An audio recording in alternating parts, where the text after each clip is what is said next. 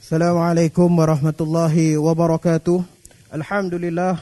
Alhamdulillah rabbil alamin wassalatu wassalamu ala asyrafil anbiya wal mursalin wa ala alihi wa sahbihi ajma'in. Amma ba'. Yang berbahagia sahibu samahah Profesor Madya Dr. Muhammad Nasri bin Zainul Abidin Mufti Kerajaan Negeri Perlis Yang berbahagia Tuan Haji Muhammad Nazim bin Muhammad Nur Ketua Pegawai Eksekutif Majlis Agama Islam dan Adat Istiadat Melayu Perlis MAIPS Yang berbahagia Sahibu Fadilah Ustaz Tajul Urus bin Abdul Halim Timbalan Mufti Kerajaan Negeri Perlis Yang berusaha Profesor Madya Dr. Muhammad Rozaimi bin Ramli Rektor College University Islam Perlis Yang diraihkan panel jemputan kita pada malam ini Ketua-ketua jabatan Kaki tangan College University Islam Perlis ustaz, ustaz, ustazah, ustazah, seterusnya muslimin, muslimat yang dikasihi oleh Allah sekalian. Alhamdulillah, bersyukur kita kehadrat Allah Subhanahu wa taala. Dengan izinnya dapat kita bersama-sama berada di dalam sebuah majlis ilmu pada malam ini. Hadirin sekalian, tanpa membuang masa, majlis dengan ini menjemput dan mempersilakan yang berbahagia Profesor Madya Dr. Muhammad Rozaimi Beramli, Rektor College University Islam Perlis untuk menyampaikan kata-kata aluan. Majlis dengan segala hormatnya dipersilakan.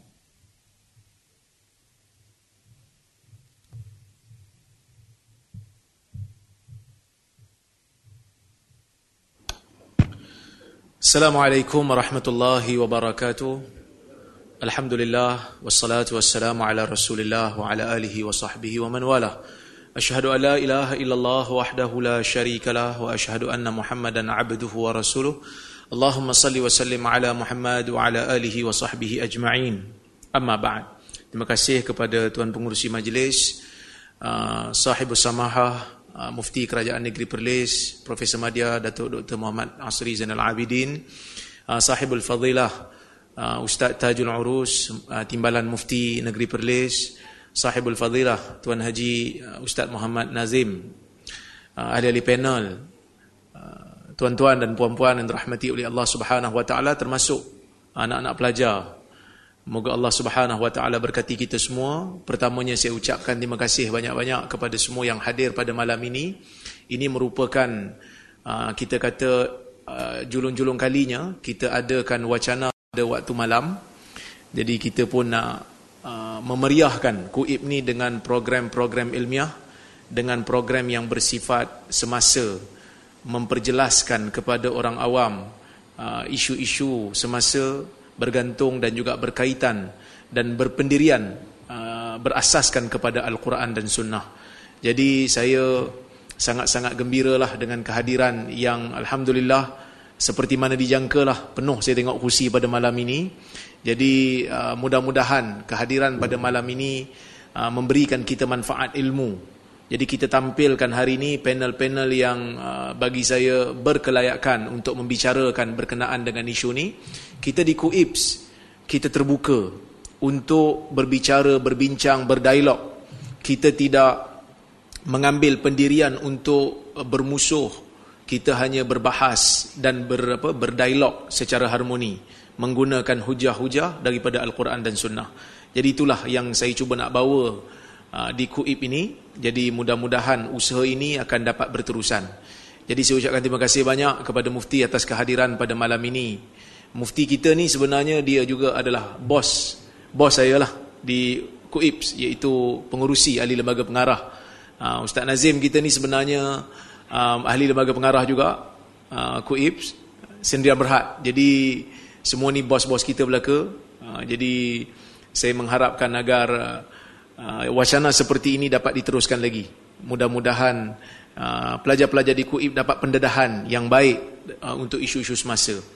Dan juga program ilmiah juga kita akan teruskan. Uh, kita akan mulakan program-program bersifat daurah ilmiah dan sebagainya Ah, kita ada penceramah-penceramah yang hebat daripada pensyarah-pensyarah dalaman dan juga ah, pensyarah-pensyarah ah, luar, ustaz-ustaz daripada luar yang kita akan yang kita akan jemput insya-Allah.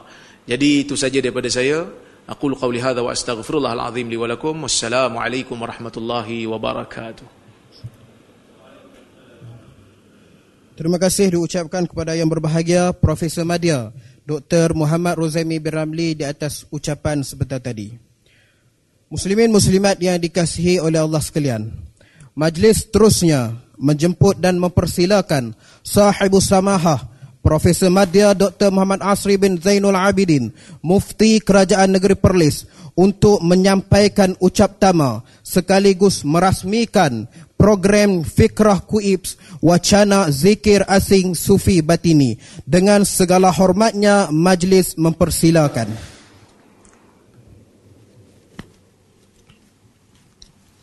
Assalamualaikum warahmatullahi wabarakatuh. الحمد لله نحمده ونستعينه ونستغفره ونعوذ بالله من شرور أنفسنا ومن سيئات أعمالنا. من يهده الله فلا مضل له ومن يضلل فلا هادي له. أشهد أن لا إله إلا الله وحده لا شريك له وأشهد أن محمدا عبده ورسوله. أما بعد. Sekresi pengusi yang saya muliakan uh, Tuan Rektor, Profesor. Ikut ni kami kira Profesor ni uh, Profesor Dr. Ruzaimi Ramli. Um, juga kepada Al-Fadil Ustaz Muhammad Nazim Muhammad Nur uh, Timbalan Mufti Ustaz Tajul Urus kepada ahli-ahli panel, para asatidah, Dr. Lokman dah sini, Ustaz Mak Rizal, dengan baju Melayu berbelang-belang ni. Ah, ahli panel yang jauh, yang datang, Ustaz Mak Nendrus, yang sangat kita hargai kedatangannya dan saya rasa malam ni malam yang bermakna dengan kehadiran orang di bidangnya. Saya nak sebut sedikitlah ruang ni dah tengok mikrofon dah di depan ni. Pasal yang ni bidang depa. Cuma saya nak sebut soal sufi ialah saya rasa saya uh, terkesan dengan pemikiran dan pandangan-pandangan sufi dalam banyak hal. Saya membaca buku-buku mereka.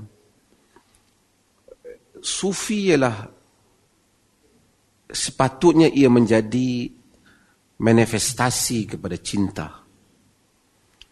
Bagaimana untuk menzahirkan cinta itu dan menterjemahkan cinta.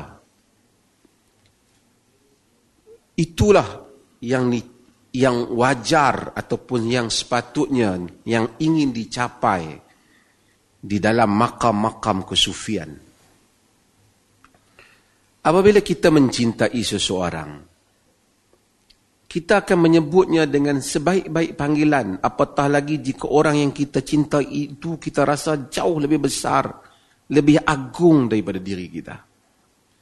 Kita akan memanggilnya dengan panggilan yang baik yang paling dia suka. Kita mustahil walaupun dia aku cinta pada dia aku panggil dia ikut dan saja. Demikian zikir Zikir itu menyebut nama Allah. Seseorang yang mencintainya akan menyebut yang terbaik. Yang paling dia pasti. Itulah yang paling Allah redha. Itu sepatutnya pada asas. Kerana sufi ialah kecintaan. Tapi kalau ia terbabas daripada itu, maka banyak persoalan yang timbul. Bila orang cinta, dia akan tanya, apakah panggilan yang paling engkau suka aku memanggilmu?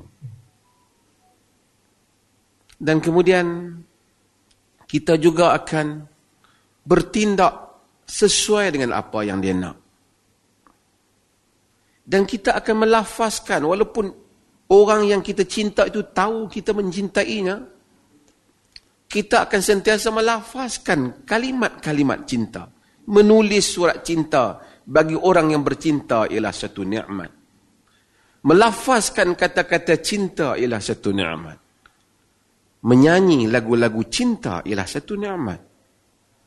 Kerana ia menghayati cinta. Demikian zikir bagi ahli-ahli kerohanian ataupun as-sair ilallah ataupun salik ilallah. Cumanya masalah di dalam dunia cinta. Kadang-kadang cinta itu akan menyebabkan manusia bertindak sesuatu yang di luar andaian dan agakkan kematangan akal. Orang apa penyanyi kata apa? Jika cinta itu benar-benar apa? Saya tak pandai menyanyi, Dr. Ustaz Najib pandai. cinta itu buta Kata Qais amurru bidiyari diyari Laila wa uqabbilu dhal jidara wa dhal jidara. وما حب الديار شغفنا قلبي ولكن حب من سكن الديار Aku lalu di perkampungan Laila, aku mencium dinding-dindingnya. Bukan cintakan dinding tempat tinggal itu, bukan cintakan tempat tinggal itu yang merindukan perasaanku. Tapi cintakan pada orang yang ada di dalamnya. Kais, Kais mencium dinding-dinding yang mana kampung halaman Laila pernah berada padanya. Ini menyebabkan ahli-ahli sair ataupun orang-orang salik ila Allah ini kebingungan di antara menzahirkan cinta dengan cara yang ia rasa dan menzahirkan cinta dengan cara yang Allah mahu. Dan ini bukan sesuatu yang sesuatu yang kita teori, tetapi ia perasaan bagi orang yang bercinta. Apabila terlalu dalam rasanya dengan Tuhan, maka ia melalui beberapa makamat, walaupun diberi dengan beberapa makna nama, sama ada baqa, fana dan seumpamanya.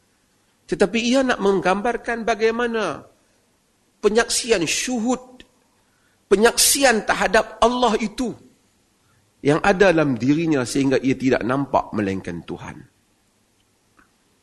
Macam mana orang yang bercinta, dia tengok dinding pun dia nampak kekasih dia. Dia tengok sapu tangan, dia nampak kekasih dia. Dia tengok nasi, dia nampak kasih dia. Apabila cinta berada pada kemuncaknya. Apabila cinta Tuhan itu berada kepada kemuncaknya dan manusia itu kadang-kadang keliru apakah jalan yang patut dia ambil? Dan talbis iblis syaitan kadang-kadang mengganggu dalam hal ini. Benar cinta itu wujud. Di antara dia yang merasakan dirinya fana dalam cinta atau telah binasa di dalam cinta ataupun ia baka kekal pada satu makam dalam cinta ataupun ia syuhud kepada satu penyaksian di dalam alam cinta yang mana orang lain tidak faham melainkan dirinya sahaja. Inilah krisis yang dilalui oleh sufi sepanjang zaman.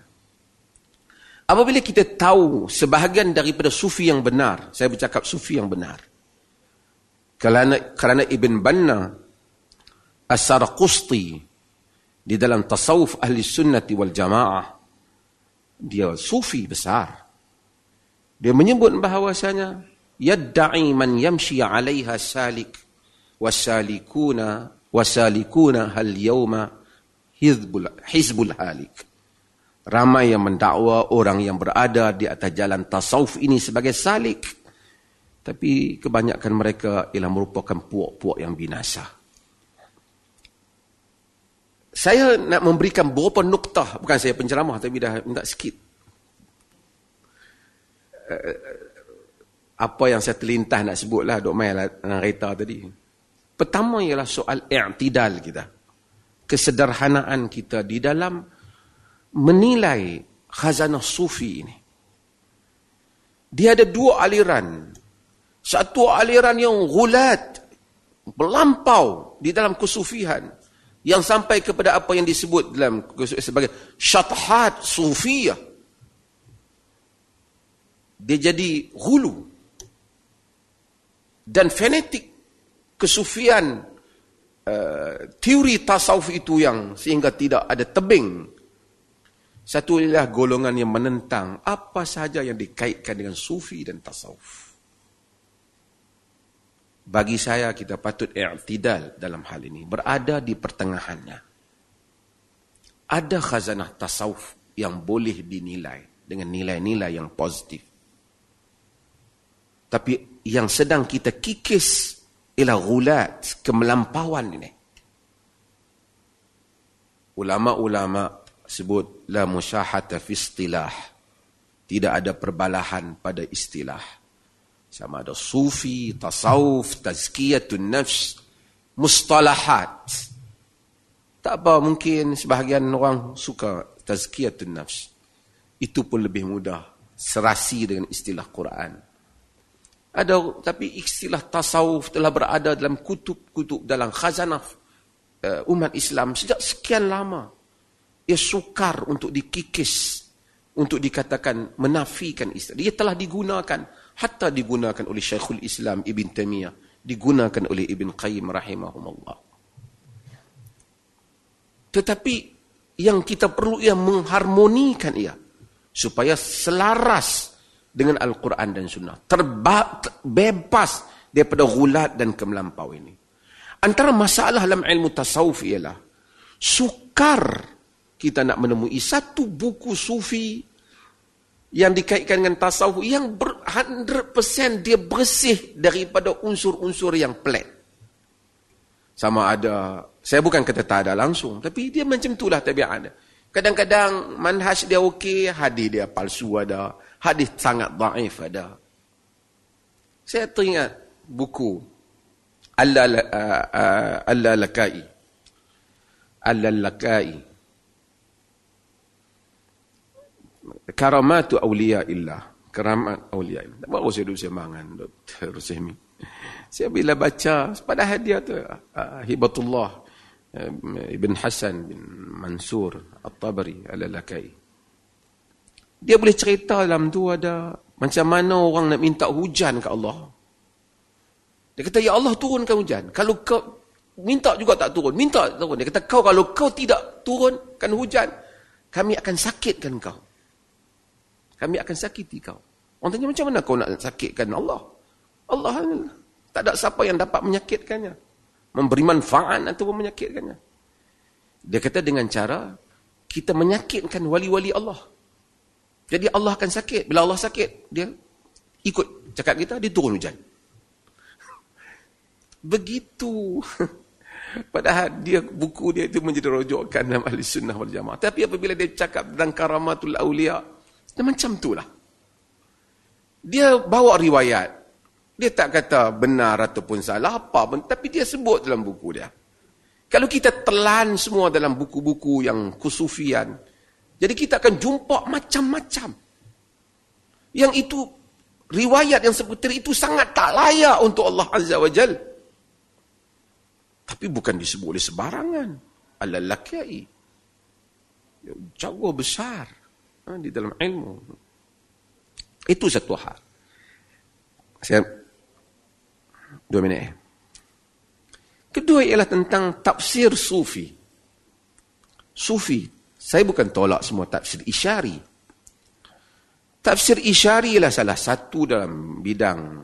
Ada tafsir isyari yang yang menarik. Hatta Al-Alusi dalam Ruhul Ma'ani menyentuh beberapa tafsir isyari yang memang disebut ini isyarah kepada sekian-sekian. Itu ada dalam dunia. Tapi apabila dijadikan satu tafsir yang dalam ayat itu dipahami dalam kerangka yang tak dipahami oleh semua mufassir sebelum ni. Yang sangat pelik dan janggal. Kemudian mendatangkan benda-benda yang luar Sedangkan ada pilihan yang lain. Macam saya sebutlah kan. Nak, memang ada. Memang kita cari buku memanglah ada bab cerita tak uh, zikir hu hu hu ni. Allahu la ilaha illahu. Macam tu juga. Allahu la ilaha illa anta. Kalau boleh buat hu hu, boleh buat anta anta. La ilaha illa anta. Kan Nabi Yunus.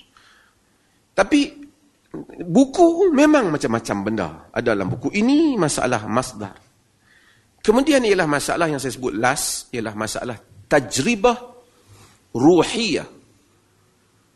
Saya masa di Wales, ada satu bahagian dia panggil sebagai uh, bidang pengajian uh, spiritual experience.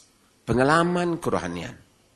So spiritual experience ni, semua orang menceritakan tentang pengalaman kerohanian.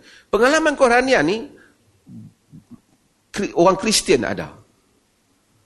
Orang Buddha ada. Orang Hindu ada. Pasal manusia ni, dia tak kadang-kadang dia tak boleh nak beza. Benda apa sebenarnya yang dia pengalaman dia. Sebab itu, tajribah sufiah itu mesti dibimbing dengan kitab dan sunnah. Orang yang nak pergi menuju pada Allah, ramai orang nak menuju pada Allah. Tapi kalau tidak melalui jalan Muhammad, ia tidak menemuinya. Akhirnya ialah dua bahagian. Dalam kesufian ni, ada satu janib dia panggil amali. Satu janib nazari. Janib amali, sudut amali ialah yang dia amal ni sunnah ke tak sunnah. Zikir ni ada dalam hadis ke tak ada dalam hadis. Itu yang kita duk bahas. Yang kita nampak. Semayang ni ada dalam riwayat ke tak ada riwayat yang dia buat amalan-amalan ni. Itu di sudut di sudut amali. Tapi di sudut nazari dalam ilmu tasawuf ini dia ada masalah dalam ada sudut yang membabitkan benda bukan amali tetapi satu teori tentang kasyaf tentang ilhamat tentang mimpi tentang yaqadah tadi tentang jelmaan-jelmaan ini yang lintas dan muncul yang inilah yang menjadi polemik. Kita baca Al-Imam Sayyuti rahimahullah. Di dalam sudut dia menceritakan amalan-amalan sunnahnya. Hatta As-Sayyuti rahimahullah menyebut bid'ah usalli dan seumpamanya. Tapi bila dia sampai kepada nazari itu, kita tengok dia ada bab yang membenarkan yaqazah. Dua aspek ini, ini memerlukan satu kajian tesis yang tentang sudut ini yang saya lihat sepanjang pembelajaran saya yang sederhana dalam buku-buku kusufian ini. Ini yang mengganggu. Hak amalan ni senang. Kita boleh bagi tahu ini tak ada dalam hadis. Yang kau amal ni hadis dhaif, palsu. Ramai ahli hadis boleh takhrij dia. Tapi bila dia mari satu benda, dia kata aku nampak Nabi. Dan yang kata nampak Nabi itu pula soleh. Tuan-tuan baca sejarah orang yang mengaku jadi Imam Mahdi.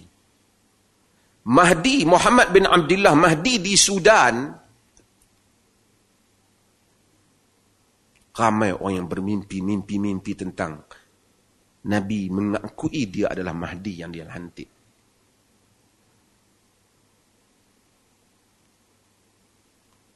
Dan semua kebanyakan Mahdi yang muncul ada orang yang mempunyai pengalaman kerohanian mengenainya. Saya yang nobody, lekeh. Bukanlah cerita lah saya tak suka. Tapi nak contoh. Sepanjang dari dulu terima email, macam-macam orang cerita mimpi jumpa saya. Dua tiga hari mimpi jumpa saya. Saya kata hantu saya ke siapa pun tak tahu. Saya setelah mimpi jumpa. Baru ni saya baca dalam uh, status Facebook siapa cerita malam tadi aku bermimpi jumpa Dr. Mazhar. Saya terima banyak daripada Brunei daripada saya, sebahagian manusia bila dia memikirkan sesuatu terlalu banyak orang tengok video saya kot banyak sangat kot tidak dia mimpi jumpa saya. Kalau saya nak pergi kedrah kata, saya abang dia, itulah tanda aku wali.